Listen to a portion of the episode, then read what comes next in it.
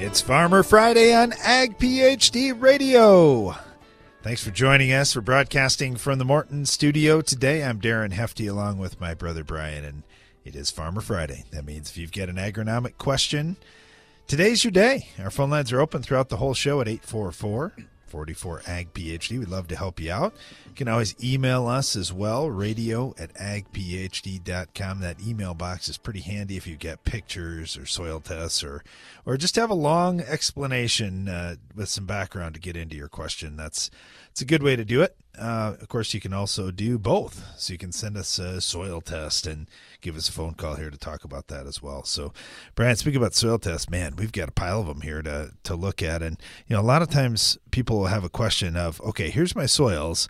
I think zinc's my problem. What do you think? Or hey, I have this rented piece of ground. I got I got one in front of me now. It's a rented piece of ground, and you know, a lot of times you walk into you have no idea what because it's just hey there's ground for rent and it's whatever a hundred dollars two hundred dollars Yeah, an rent- acre. I, I want to go rent that ground. You have no idea what the fertility situation is just what the price is. Yep, that's right. And renting versus owning your ground makes a lot of difference in terms of what you want to do for fertility and liming because the fertility and the lime aren't just going to stick around for one year, they're going to be there for a long time. So, anyway, let's get to specific questions here, though, on our Ag PhD mailbag. It's now mailbag time with Brian and Darren.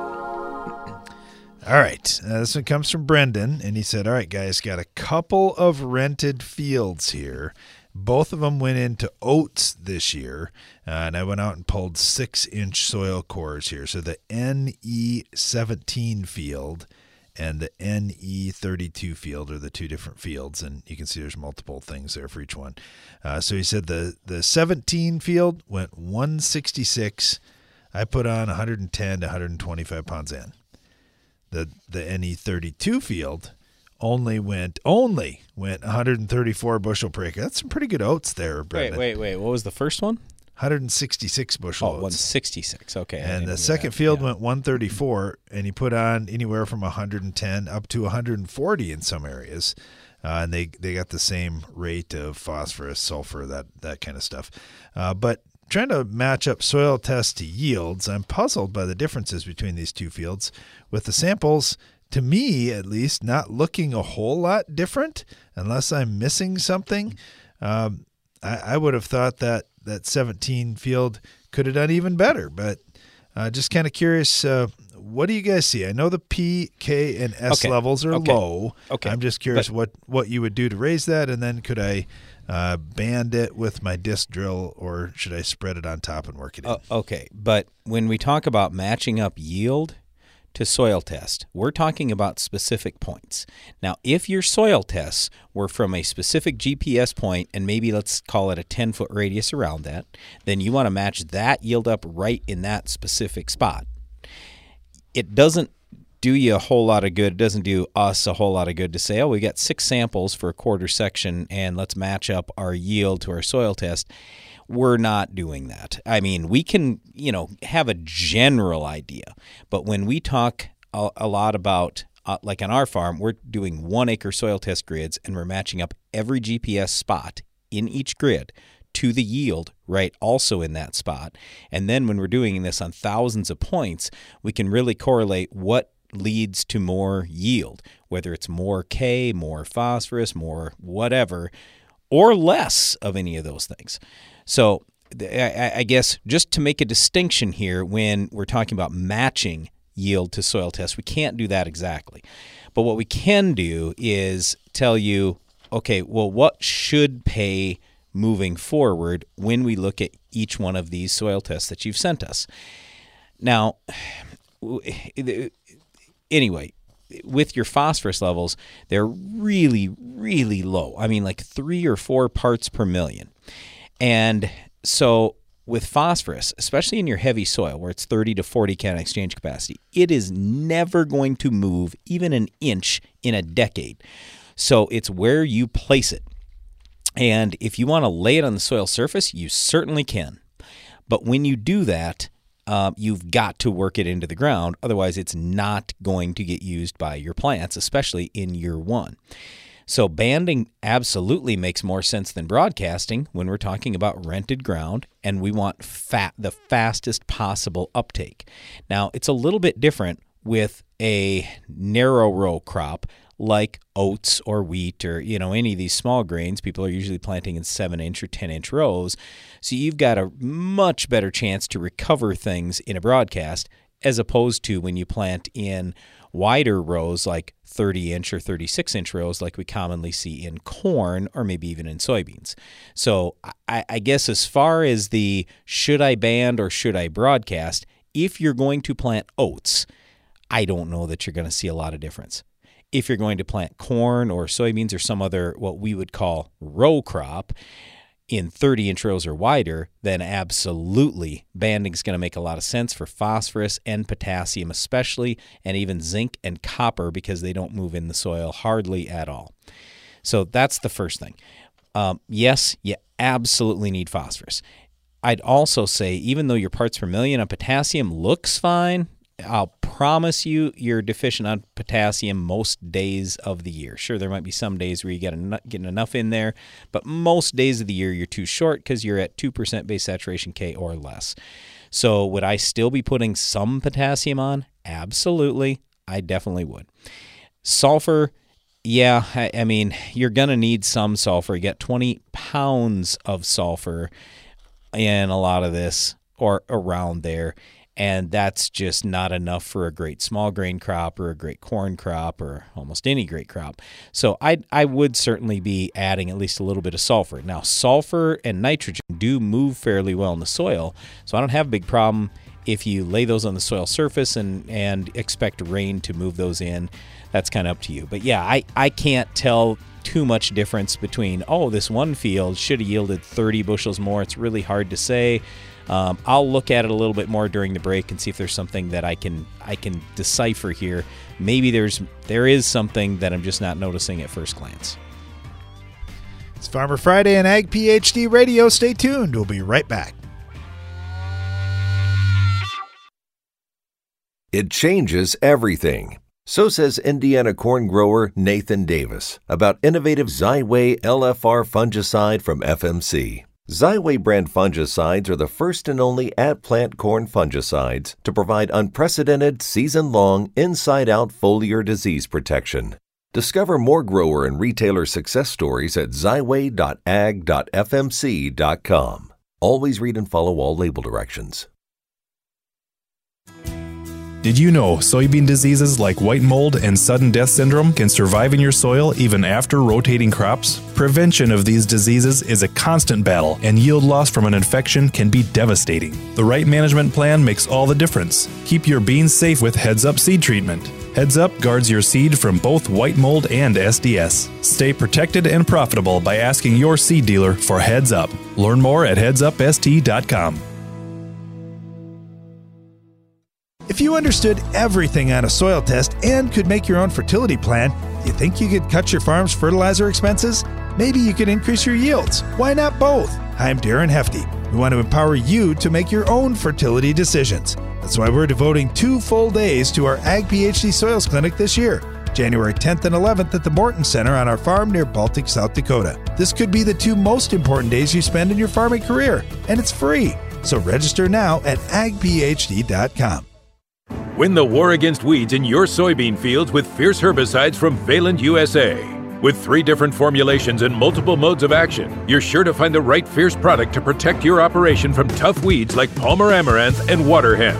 Give your soybeans a strong, clean start with up to eight weeks of residual control with the powerful pre-emergence protection of Fierce herbicide. Ask your local retailer or visit valent.com slash fierce to find the right Fierce formulation for you. Always read and follow label instructions.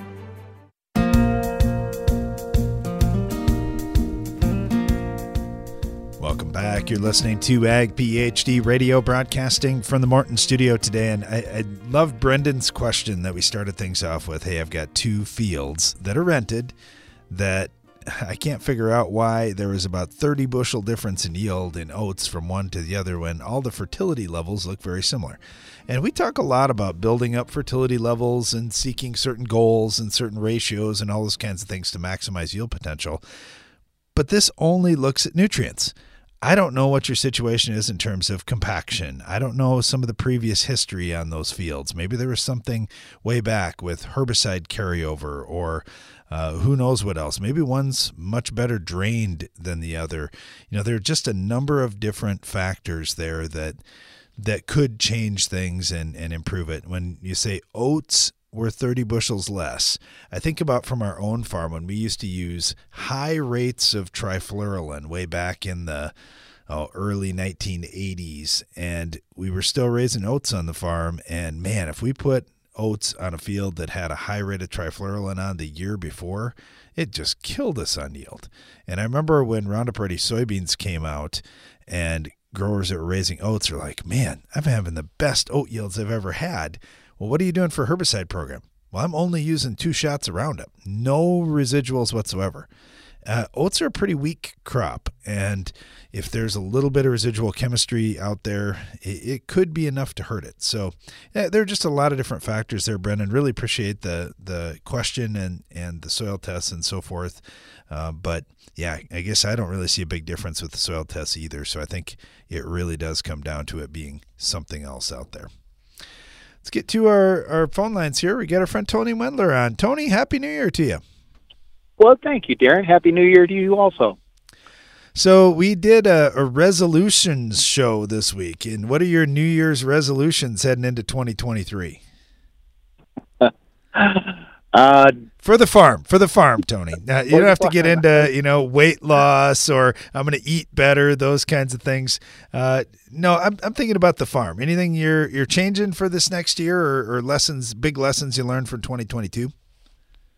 you know, one of the one of the things that I'm thinking on, uh, and not quite a resolution, but I'm going to do a little more research into it.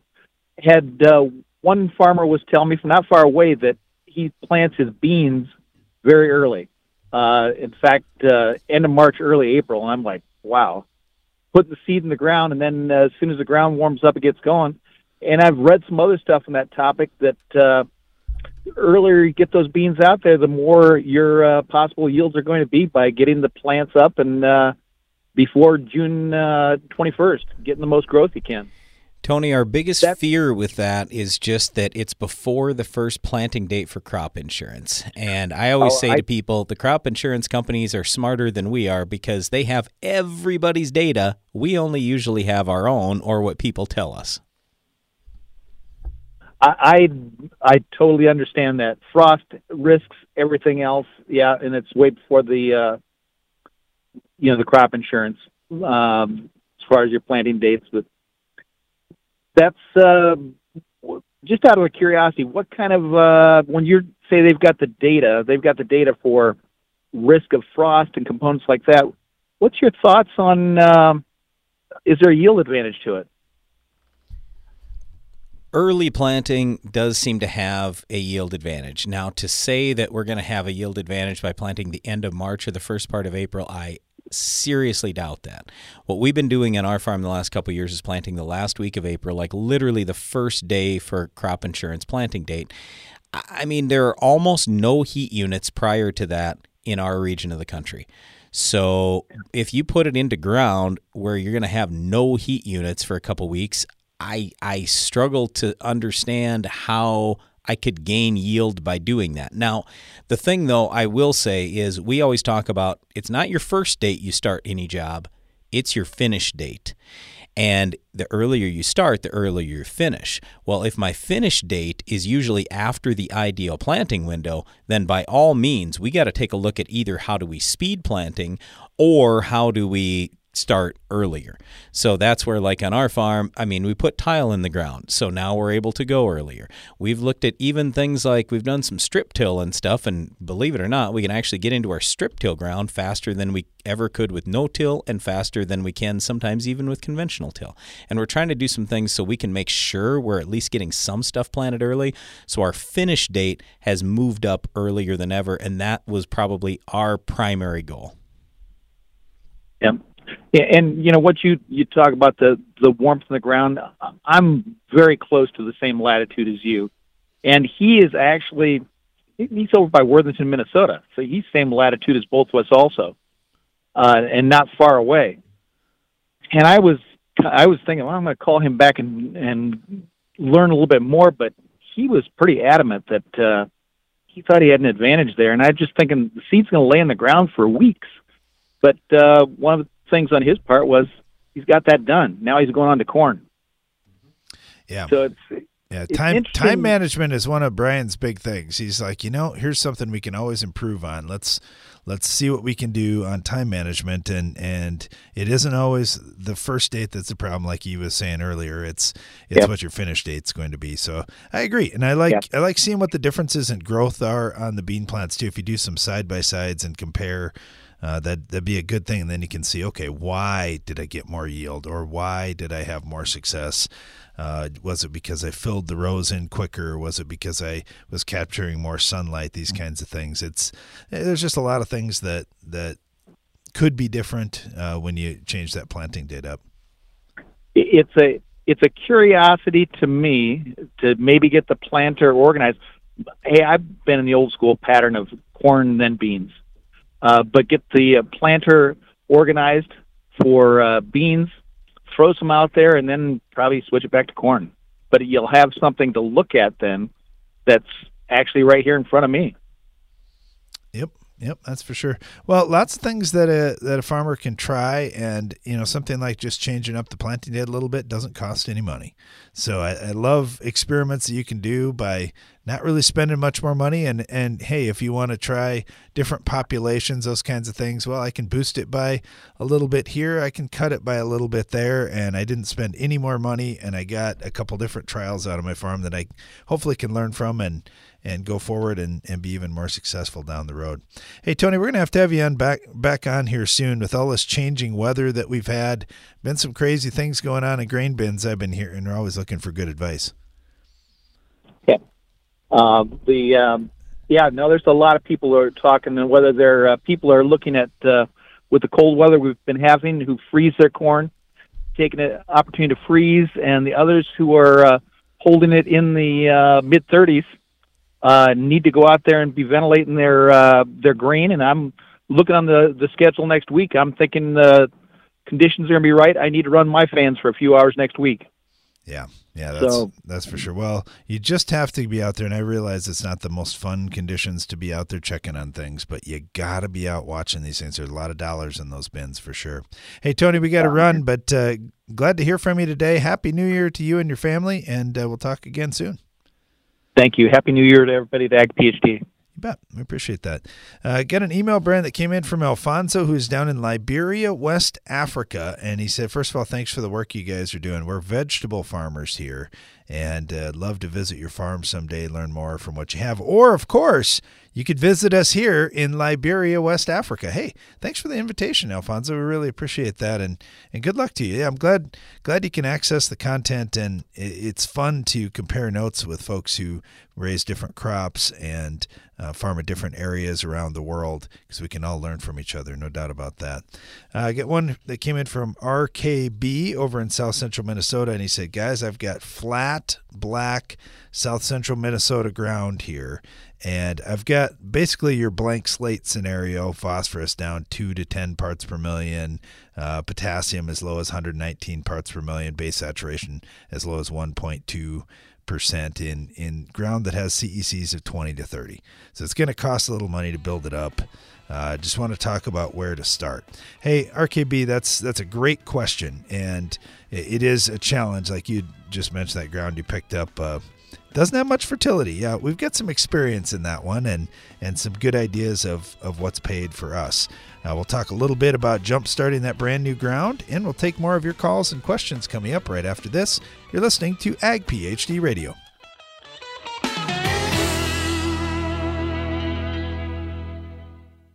Get more durability for less downtime with Soil Warrior strip tillage from Environmental Tillage Systems. Improve fertilizer efficiency and reduce passes and fuel usage. Now that's ROI. Learn more about ETS at soilwarrior.com. With superior materials, craftsmanship, and best in class warranty, a Morton machine storage or workshop is built to stand the test of time. To learn how we can help you expand your farm operation, visit MortonBuildings.com. Get the most out of every acre of your farm by attending Ag PhD's workshops and clinics this winter. I'm Darren Hefty. My brother Brian and I are hosting several free workshops throughout January and February with seven full days of events on the docket, including agronomy workshops in corn, soybeans, and wheat, a tiling clinic, two days dedicated to soils, plus a whole day devoted to natural and biological products. We have a lot of great information that we can't wait to share. And best of all, these events are free. Register today at agphd.com. C&B has a sale for you this holiday season. Save 25% on real tractors are green merchandise now through December 23rd. These products promote sustainability in ag by giving back to local programs, so get some under your Christmas tree. Go to realtractorsaregreen.com and check out with promo code CNB25. Get your planter ready for spring with Germinator closing wheels from Farm Shop MFG. When you buy 12 rows or more, get free shipping or 20% off an end zone bin system. So call Farm Shop MFG today at 712 520 6051. Go long for season long foliar disease protection that starts at plant. Only Xyway brand fungicides from FMC provide season long foliar disease protection from the start.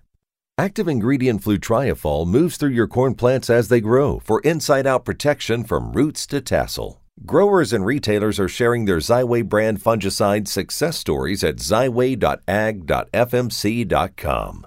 Always read and follow all label directions. How can natural products help you raise bigger and better crops? I'm Darren Hefty. In recent years, natural products have exploded onto the market, claiming to improve soil health and plant development. There's a lot to sort through. That's why we're devoting a full day to our Ag PhD Naturals workshop. It's Thursday, January 12th at the Morton Center near Baltic, South Dakota. Our research team has spent years testing hundreds of natural products, and we want to share with you what we've learned. For more about this free event, go to agphd.com. This is Mike. Hey. He's getting a quick haircut at the local barber school. It's only five bucks. How bad can it? Oh! Yikes. Don't be like Mike when it comes to weed control. Get the job done right the first time and plan ahead with Status Herbicide. It delivers elite corn safety and reliable performance, so you don't have to deal with more problems than you bargained for. No, no, no, no, no! Status Herbicide from BASF. Always read and follow label directions.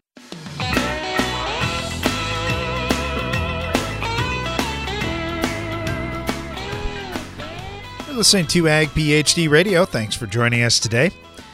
Uh, I had a question come in just before the break from South Central Minnesota from RKB about a, a blank, blank slate type situation with some rundown ground that he picked up. We're going to get to that one here in just a second. But first, got Mike from Illinois on the phone lines here. Mike, Happy New Year to you.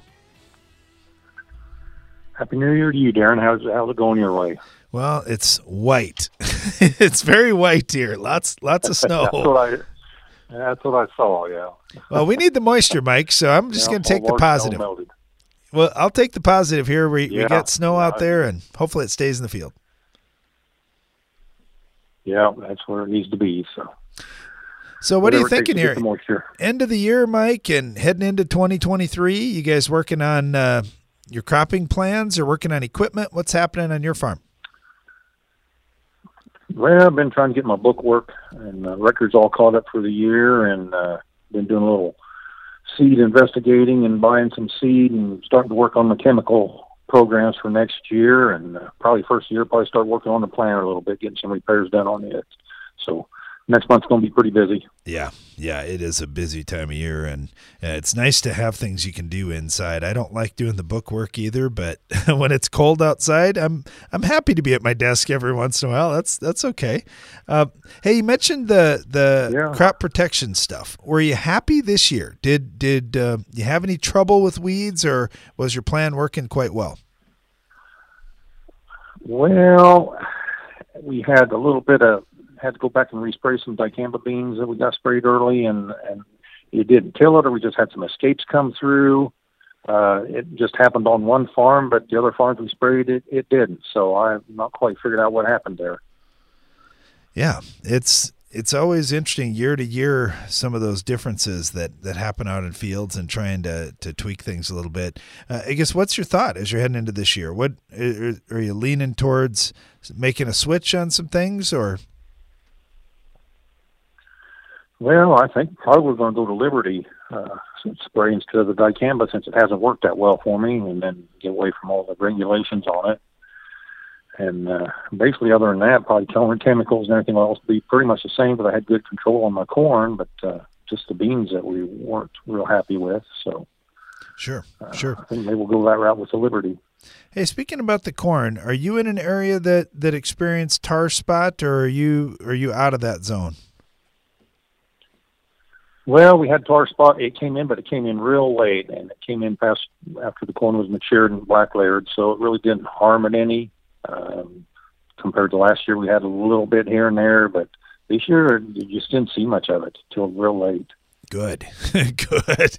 I know we get uh, we don't get tar spot yet in our area, but Goss's wilt can be a problem sometimes, and uh, I'd say the same thing. If it comes really late like that, eh, it doesn't seem to be a big deal. But on the year that that it comes early, it's sure no fun. Have you found anything that helps you with the tar spot, or, or makes it a little bit less as far as well, fungicide I, or I, hybrids? I, yeah, I split a couple of fields this year, one with Trivapro and one with Veltima, and, and come out that about broke even on it. It really didn't. There wasn't enough disease pressure to really make it pay this year for me. So I don't know if I'd do the same thing next year. Just kind of compare and split fields again. Sure, sure. Yeah, it's it's always fun uh, doing some trial work and and seeing what works and what doesn't. And yeah, you never know. Maybe this year, maybe this year there's no tar spot at all. That would be fantastic. but uh, it could go the other yeah, way too. You never somebody, know. Somebody will have it somewhere. Yeah, yeah, that's for yeah, sure. Somebody will have it somewhere, probably.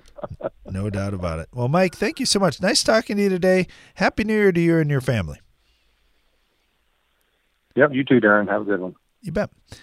Uh, we got Sam with us right now down in South Georgia. A little bit warmer down in South Georgia than up here. Sam, Uh, Happy New Year. Thank you. Much more pleasant than it was even um, five days ago here. It was down to 17 one morning. Ooh. Yeah, that's that's pretty cool. For, for us. Yeah, it is for us. High humidity and all that goes with it. Yep. So you guys still working out in the fields, or are you working in the office now?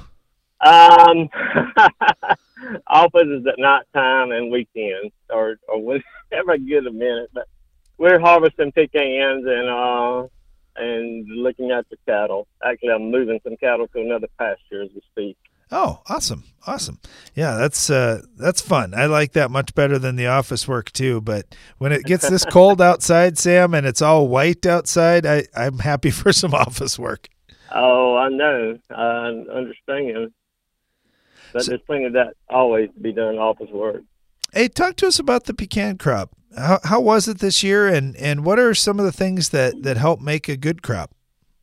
Um, we have a decent crop. Some of the quality on a couple of varieties are not as good as others. Um, we went through a dry spell. We went through some really hot weather. I think probably was contributed to that. And um, of course, like many other things, they dropped the price as soon as the market opened. So here we're dealing with that. And um, prices were about 60 cent a pound average better last year, I guess. Wow. So, yep. As a, uh, there's a pretty big crop down here, I think. That's what they're predicting anyway. That's one crop you cannot just hedge like you can a bean or corn or cattle crop. So you're usually at their mercy unless you're a really big producer and can hold them or shell them or or contract them early. And I haven't heard any contracts lately. Hey, you mentioned holding them. Uh, do you have many guys that do that, or most of the the pecans get hauled right to market? Um, there's some big producers. I'm talking about 1,500 to 2,500 acre producers that put them in cold storage till till the price goes back up, and it may or may not go back up. It's like it's like like shooting craps. You know, you, you hope it will, but it depends on the Mexican crop, how much they dump on us. Um, that's been an issue here the last several years. And China has kind of gotten not so good with our market because of trade and whatever else is going on between the U.S. and them. but there were several years ago, China bought a bunch of them. They bought a a big um, a big percentage of our crop, and it made the price go up. Obviously. Yep. Yep. Yeah, that, that makes a big difference on those export markets. Hey, one last question for you, Sam. When you plant a new tree, how long does it take until it's productive? Um, you can get some production in about three or four years. Then usually seven to eight, it just gets better and better. And we have these new varieties now that produce quicker and higher production. That's what um I've I've planted some in the last ten years, um, a few, but some of these varieties are just phenomenal, and they're more uh, disease resistant. We have um we have a problem with nut and leaf scab down here, and they they've developed some varieties that are are well. Let me back up a minute. you never know what a pecan is going to pecan, pecan, ever how you want to pronounce it. Um, so they're about 20 or 30 years old to really know what they're going, their um, scab resistance will be. And um, we had some years ago, my dad planted in the 70s. They looked like very promising. They were a flop. We've, we've gotten rid of most of those. They just wasn't suited for this area, but they're, they're doing better and better about being more selective on genetics. Sure, sure. Yeah, it's not like uh, corn or soybeans or peanuts or any of those crops where you pick a variety. Right. If you don't like it, no problem. I switch out of it, and next year I get something different with a tree. Uh, you're kind of you're kind of set for a while. Hey Sam, yeah. uh, keep moving those cattle around out there and enjoy that pasture as long as you can. Uh, hopefully, you don't get too much more of that cold weather this winter.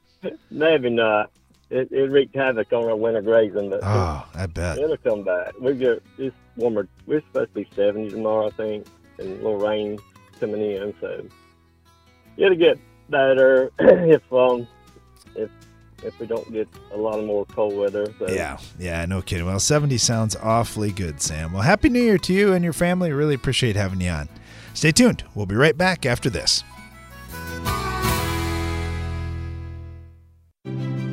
Takes balance to be successful in farming because what you get out of it depends on what you put in. And Corteva Agriscience gets that. Introducing Utrisha N Nutrient Efficiency Optimizer, a biological product that naturally captures nitrogen from the air. It's a sustainable way to add balance to your traditional nitrogen methods and maximize your yield potential. Embrace a balanced approach to nitrogen management this season by visiting Corteva.us. If you understood everything on a soil test and could make your own fertility plan, do you think you could cut your farm's fertilizer expenses? Maybe you could increase your yields. Why not both? I'm Darren Hefty. We want to empower you to make your own fertility decisions. That's why we're devoting two full days to our Ag PhD Soils Clinic this year. January 10th and 11th at the Morton Center on our farm near Baltic, South Dakota. This could be the two most important days you spend in your farming career, and it's free. So register now at agphd.com. This season, get medieval on Rhizoctonia with the powerful protection of Excalia fungicide from Valent USA. Here to shield your sugar beets from the treachery of Rhizoctonia, Excalia delivers excellent staying power, keeping your sugar beets from being conquered. Stay one step ahead of Rhizoctonia with the powerful protection of Excalia. Ask your retailer or visit valent.com slash Excalia to learn more. Always read and follow label instructions. You can count on AgroLiquid for precision crop nutrition. When you don't get all your potash down in the fall, when weather or market prices change your management strategy, or when you want to balance your fertilizer program with micronutrients. AgroLiquid is ready with the products and application flexibility you want for in season crop nutrition and the research proven results you need. AgroLiquid. Apply less, expect more. Find a retailer at agroliquid.com.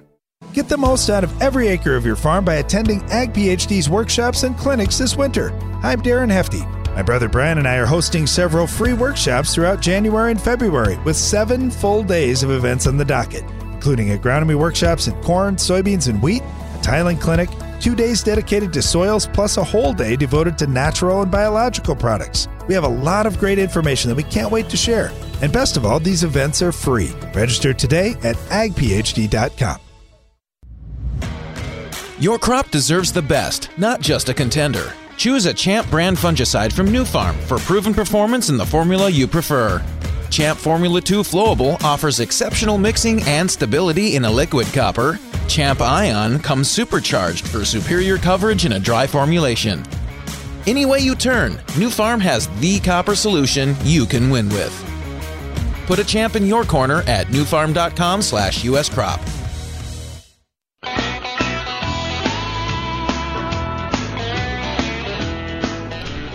Farmer Friday and Ag PhD Radio, and our phone lines are open at 844 44 Ag PhD, or you can email us radio at agphd.com.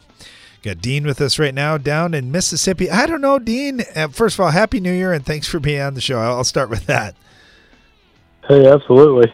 I was going to say I'm not sure. y'all. I'm not sure why we keep talking to people down in the warm South when it's so cold up here, but maybe it's supposed to It's bring a little down here today. Bring a little warmth up to the show. What What is the temperature like in Mississippi today?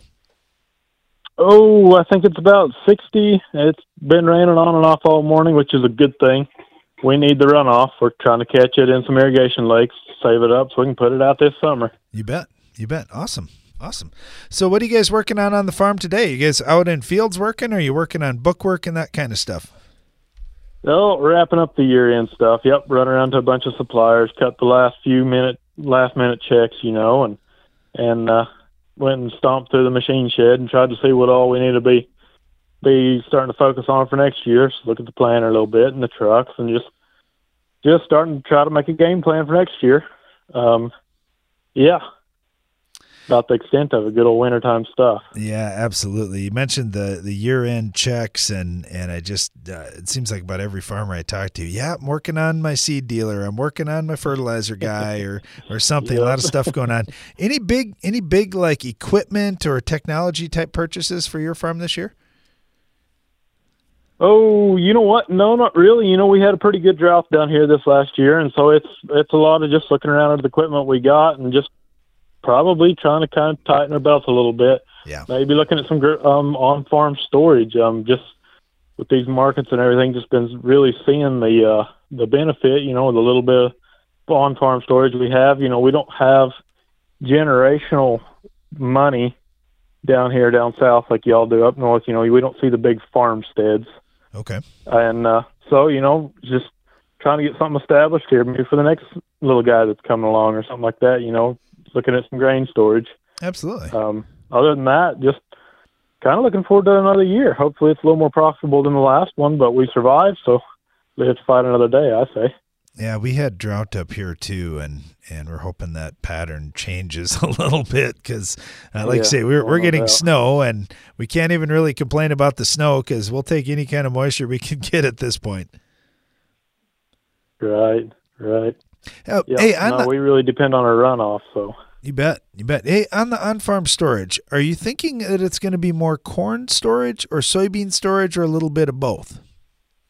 Um, probably more corn. Um, probably, you know, we don't we don't see the the we in the past we haven't seen the benefits of dryers so terrible much here, but we're starting to see that you know as our acreage climbs, you know, being able to start that corn harvest a little bit sooner, and you know, there's always the phantom bushels that everybody talks about, trying to capitalize on that. So it's a lot of just trying to start working towards that. I don't see a dryer for this next year, but maybe structuring some of the some of the storage in a way that you know maybe down the line I can add a dryer to it or something like that, and maybe start to capitalize on some of that stuff and get a little field work done a little sooner. And and uh, in the South here, field work in the fall is money in the spring every year. I mean, we just we don't see opportunities get in the field like in the spring like Yeah. we would like to. So Nope, I totally agree with you on that. The spring, you just don't know what you're going to get, and a lot of times it's kind of last minute. We'd like to be planting, and and we still got jobs we couldn't do in the fall.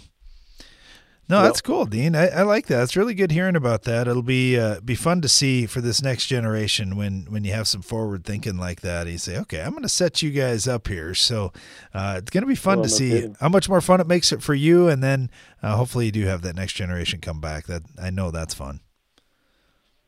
Yep. No, we're I'm looking forward to it. Got one little boy and another little one on the way, so Oh, got some help coming congratulations. on and yeah, no, we're we're enthused. Sure are. Yeah, that's that is Yep. awesome. Well, Dean, it sounds like you guys are going to have a happy New Year, but I'll wish you a happy New Year anyway. And and thank you so much for being on. Really appreciate it. Absolutely. No worries. You bet. Uh, Brandon, we want to dive back into that question too on RKB. Speak of Dean, kind of got me thinking there about uh, setting things up for for going forward. Uh, RKB over in South Central Minnesota's got the same thing again: flat black ground, really low P and K levels. Uh, he said pH down five and a half to sums up as high as six three.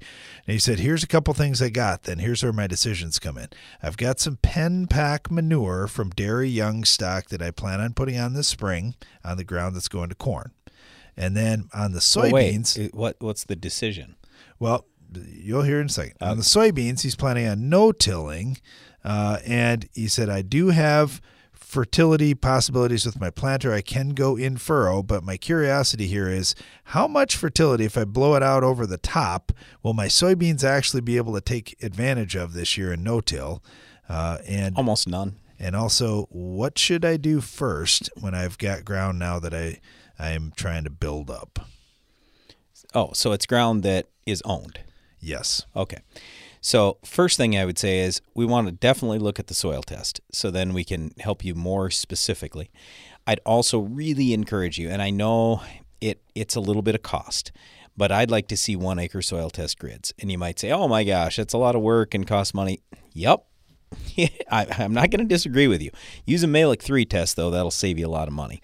Uh, but anyway, the reason why I'd encourage you to do that is now's your chance. When you say, hey, I'm going to work on a build program, and it might be over however many years four years, six years, whatever it is. But the point is, right now is when you can identify this variability that you got out in your field. Because even though, yes, it's really low, is it really low everywhere? So, and it, granted, if you say, well, look, how about if I build for a couple of years and then I'll do these one acre grids? I mean, you can certainly do that as well. But we're trying to help you maximize yield all the way along, and that's why we want to kind of see where you're at.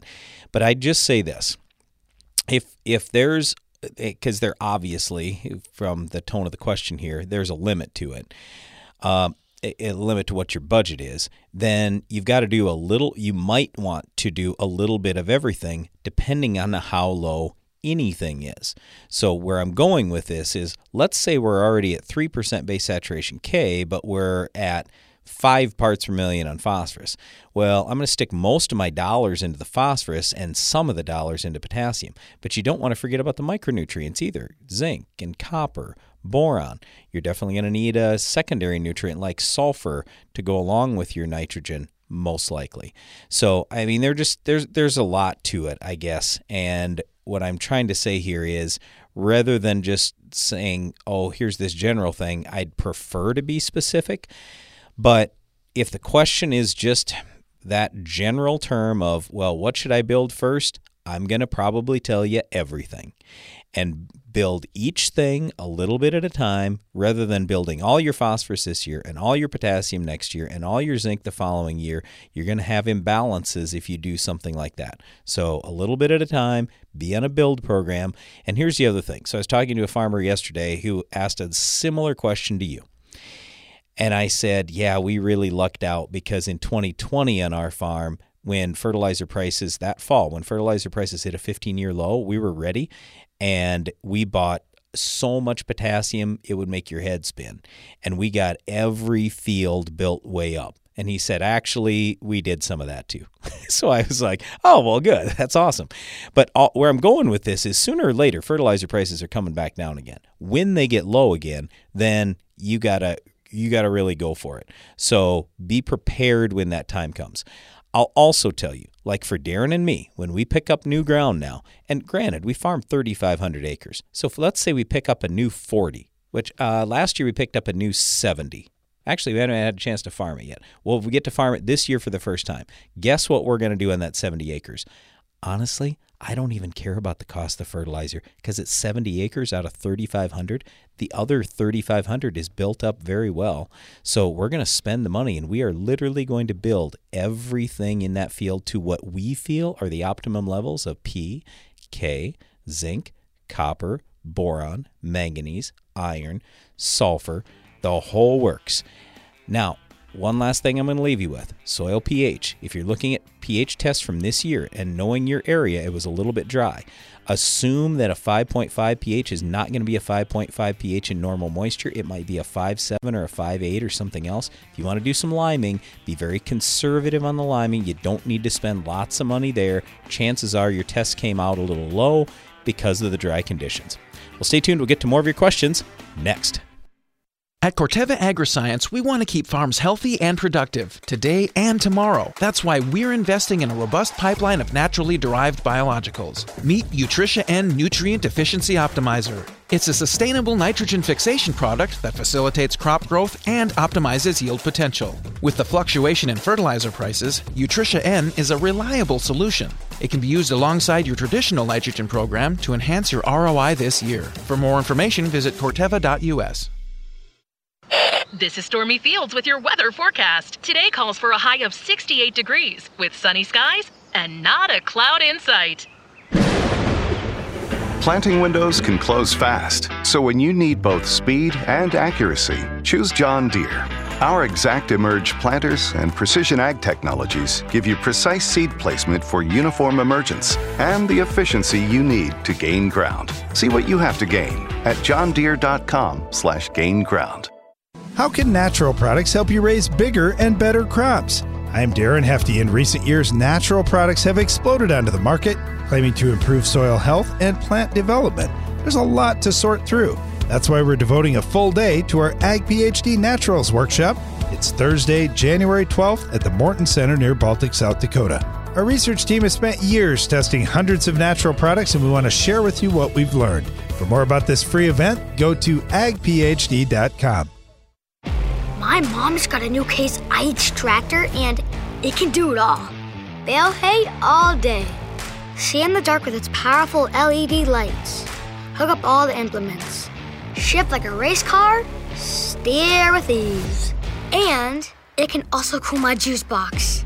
Yeah, her Case IH tractor can do everything she needs it to. Looking for a tractor that can do it all? Check out caseih.com. It's smart to make the right agronomic choices, and it's even smarter to get rewarded for them. With the Bayer Plus Rewards program, you earn cash back on seed, herbicides, and other eligible products. And it keeps getting smarter because now you can earn an additional 10% bonus when you send your redemption check to your retailer. To learn more, contact your retailer today. Protect your yields and get the most from your land with Bayer Plus Rewards. Visit mybayerplus.com and see program terms and conditions for full details. The value of your farm building is in its ability to protect what's stored inside. That's why Morton Buildings ensures that every machine, storage, and insulated workshop we build will provide superior strength and durability. As a 100% employee owned company, we're all committed to being the industry leader with a focus on innovation, service, quality, and most importantly, customer satisfaction. To get started on your next project, please visit mortonbuildings.com.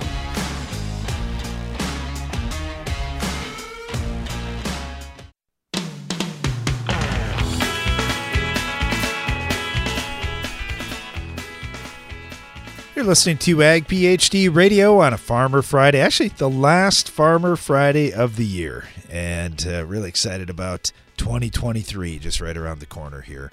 If you've got a question for us, our phone lines are open at 844 44 Ag PhD. Or you can always email us radio at agphd.com. It's exactly what Lee did. He said, Guys, I've been listening and watching you guys now for years. I occasionally hear you make references to ratios between nutrients in the soil and certain levels you're trying to build to. I want to work on building my soil nutrients to ideal levels across the farm. So here's my questions. Uh, what are the ideal levels or ratios of primary, secondary, and micronutrients to each other? And then I am growing corn, soybeans, and hay. with a cation exchange capacity on average 11 and a pH right at 6.5, uh, if that determines anything on where you want those nutrients Both to be. those things make a lot of difference. So pH, that's the first thing we're always looking at. So if it's already 6.5, that's ideal. In terms of 11 cation exchange capacity, we now have to be careful because, like on our farm, I want my boron level at five parts per million. I can't get the boron level to five parts per million on your farm. I'm going to assume because my guess is you don't have enough calcium there to safen that boron. There just simply isn't enough holding capacity in your soil. So, what I'm trying to say here is my goals on my heavy ground where the ground's frozen five months out of the year and we barely get any rain. Um, it's almost laughable how little rain we've had in the last two and a half years. So for us to have the crop we've had, my gosh, we have been blessed. It's been unbelievable. But anyway, I'll just tell you on our farm first, and then I'll tell you like for your ground what I would do. And this kind of goes into right before the the last break here. We were talking about building soil up. Okay, so what what would I like ideally on my farm? I'd like my base saturation potassium to be 7%. I'd like my Mehlich 3 phosphorus to be 150. I'd like my zinc to be, uh, it's probably got to be 20, 25, something like that. And that's and that's one of those ratio things. Yep, Depends exactly. on how high you want that phosphorus. Now, this is one of the things we've really just seen here as we've switched to Mehlich 3 tests, all Mehlich 3 tests in the last couple of years. We used to think that ratio was close to 10 to 1. Now, uh, like with a DTPA test and a P1 phosphorus level, but with the Mehlich 3 and the zinc, it's more like 5 to 1. So, I mean, let's call it Mehlich 3. Let's say we wanted our phosphorus level to be 100. That would mean I got to have my zinc at 20. If I want to go to 150, then I got to get my zinc up to 30. But the thing is, you got to think long term about some of the decisions you make on the farm. For example, I can suck that phosphorus out of the ground in just a few years. I can literally take it all. The zinc, it would take me decades to suck it all out. So I've got to think about the long term. And granted, I'm probably going to be managing the farm for a while, but on my ground. But let's say that my kids take over or they I die and they rent it out to somebody. Well, if you've got enough zinc for decades and you only have enough phosphorus for 3 or 4 years, you know what everybody else how everybody else farms. They're going to mine everything out of the ground and they're going to get it down to nothing. So I can't I, I don't want to get my zinc way too high just because I like higher phosphorus levels. So, anyway, I know that's a long discussion, but I mean, we can talk more about that some other time if you got specific questions. Anyway, manganese and a 3, I'd like to be 50 parts per million. Iron, I'd like to probably, I have to be at least 50 parts per million and preferably a little more. Copper, I'd like to be at least three parts per million. And here again, we're kind of looking at the phosphorus to zinc, or sorry, phosphorus to copper ratio, somewhere around 30 to 1. So if I was around 100 parts per million on a Mehlich 3 test of phosphorus, that would put me at 3.3 parts per million on copper, somewhere around there.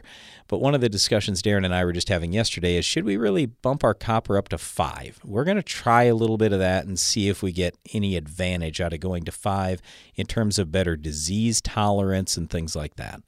Uh, boron for my farm, five parts per million. Sulfur, 100 parts per million. A little bit of molybdenum, a little bit of copper, and that's kind of where I'm at. On your farm, though, because of your light soil, you can't build up to 100 parts per million on sulfur, and you should not build up to 5 parts per million on boron. So if I was you, I'd shoot for between 1 and 2 parts per million on boron, most likely, and on sulfur, I'd probably be shooting for 30 or something like that. But just understand sulfur and boron are going to leach just like nitrate is. So you're going to have to probably continue to spoon feed those as you go. All right, that's a lot of numbers there. You might have to re-listen to that just to write all that down. and Well, or you can come to our Ag PhD Soils Clinic that we're going to be doing here in just a couple of weeks. It's a two day workshop, it's free, and we'll talk about how to read a soil test and then some of these differences because there is a big difference if you get an 11 cation exchange capacity versus like a 25, which is real common on our farm. So 11 we'd consider medium to almost light soil, whereas the 25 we've got it's pretty darn heavy. All right, thanks for the for the question. Get this one in from Stan. He said, I heard Brian talking about status as the best option for battling the vining species like morning glory Definitely. and burr cucumber. Definitely. So, a couple of follow up questions here about which tank mix partners you'd use, residual partners. What do you think about group 15s? And then also, do you like? Do I need glyphosate in the tank mix? Is it going to add enough to the other Yep. weeds that it's worth it, even if it's not the best on some of these vines? Yeah, because it's going to help you out on all the grass species. Everybody that threw, I shouldn't say everybody, most farmers I've talked to that took Roundup out of the tank said, you know, that probably wasn't the smartest move. I, I didn't get the best weed control, and I missed out on some of these grass species and other things.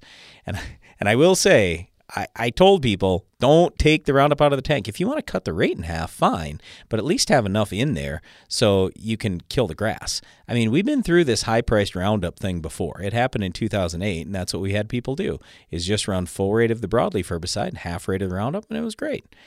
Well, now it's almost a requirement because let's face it, Roundup doesn't kill some of your worst broadleaf weeds. But anyway, status is amazing. And I, I just say this. It, it's because a lot of people think, oh, it's just dicamba. No, it's not even close to just dicamba. It's got a whole different mode of action that you don't get in any other chemistry, diflufenzopyr. Sure, there's a little bit of dicamba in there, but not much. Well, Plus, there's a corn safener. That dicamba is kind of like adding AMS to Liberty. It's needed to make the the AMS is needed to make the Liberty work. The little bit of dicamba in there really makes the diflufenzopyr work. So yes, that's the primary one that we're talking about there. And you know, as far as tank mixes, I like atrazine when I'm battling burr cucumber, especially uh, the Group 15s. I, I don't Use mind the Group pre. 15 in there. I'm fine no, with no, that. no. But I- we, we want to use a group 15 Right. in combination somehow with this status and use the but, full rate. But here's the other thing: we've we've seen better luck using the HPPDs pre, like something that's Wait, got whoa, whoa, whoa, you just said HPPDs. HPPDs pre, something What? like Balance Flex has What? been better on those types of Oh, weeds on bird the- cucumber yes, with the- specifically, with the 'cause I don't like It HPPDs doesn't pre as a work general over the top. So you may incorporate a little bit of that in there if if you can with your your soils and your rotation and whatnot. But if not, you just go with the Group 15. Otherwise, yeah, adding the Group 15 in with that first post app for a little bit more residual is nice. And the other one that's kind of sneaky, Brian, on some of those vines. Cadet seems to add something to it. That's a PPO. It doesn't have a lot of residual, but just adds a little more okay. burn. Oh, okay. Now, let, let, I, I want to comment on two things Darren said, just so you don't misunderstand what he was saying. We like HPPDs pre emerge for burr cucumber and maybe a couple other weeds only. Almost every other weed on the planet, I want my HPPD post. So, Laudis Callisto Impact Armezon, I'd way rather have those post emerge so I can kill water hemp, kochia, lamb's quarters, a number of those kind of weeds.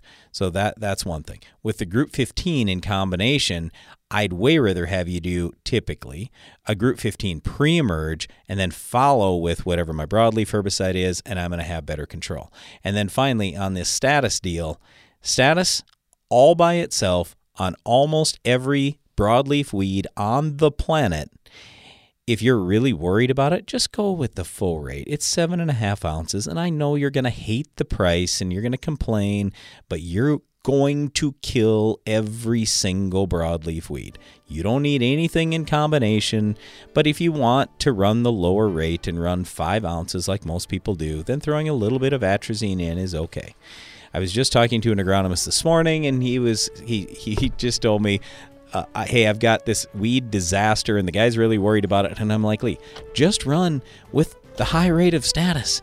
He goes, well, it's expensive. I go, okay, well, this year of all years, you got good commodity prices. This is the year. Just kill all the weeds. If you have to kill the weeds, kill the weeds. Status will do it. It's amazing. Well, happy New Year to to you and your family, and hope to uh, be talking to you again very soon, right after the first of the year. Thanks for listening today. Be sure to join us again each weekday for more Ag PhD Radio.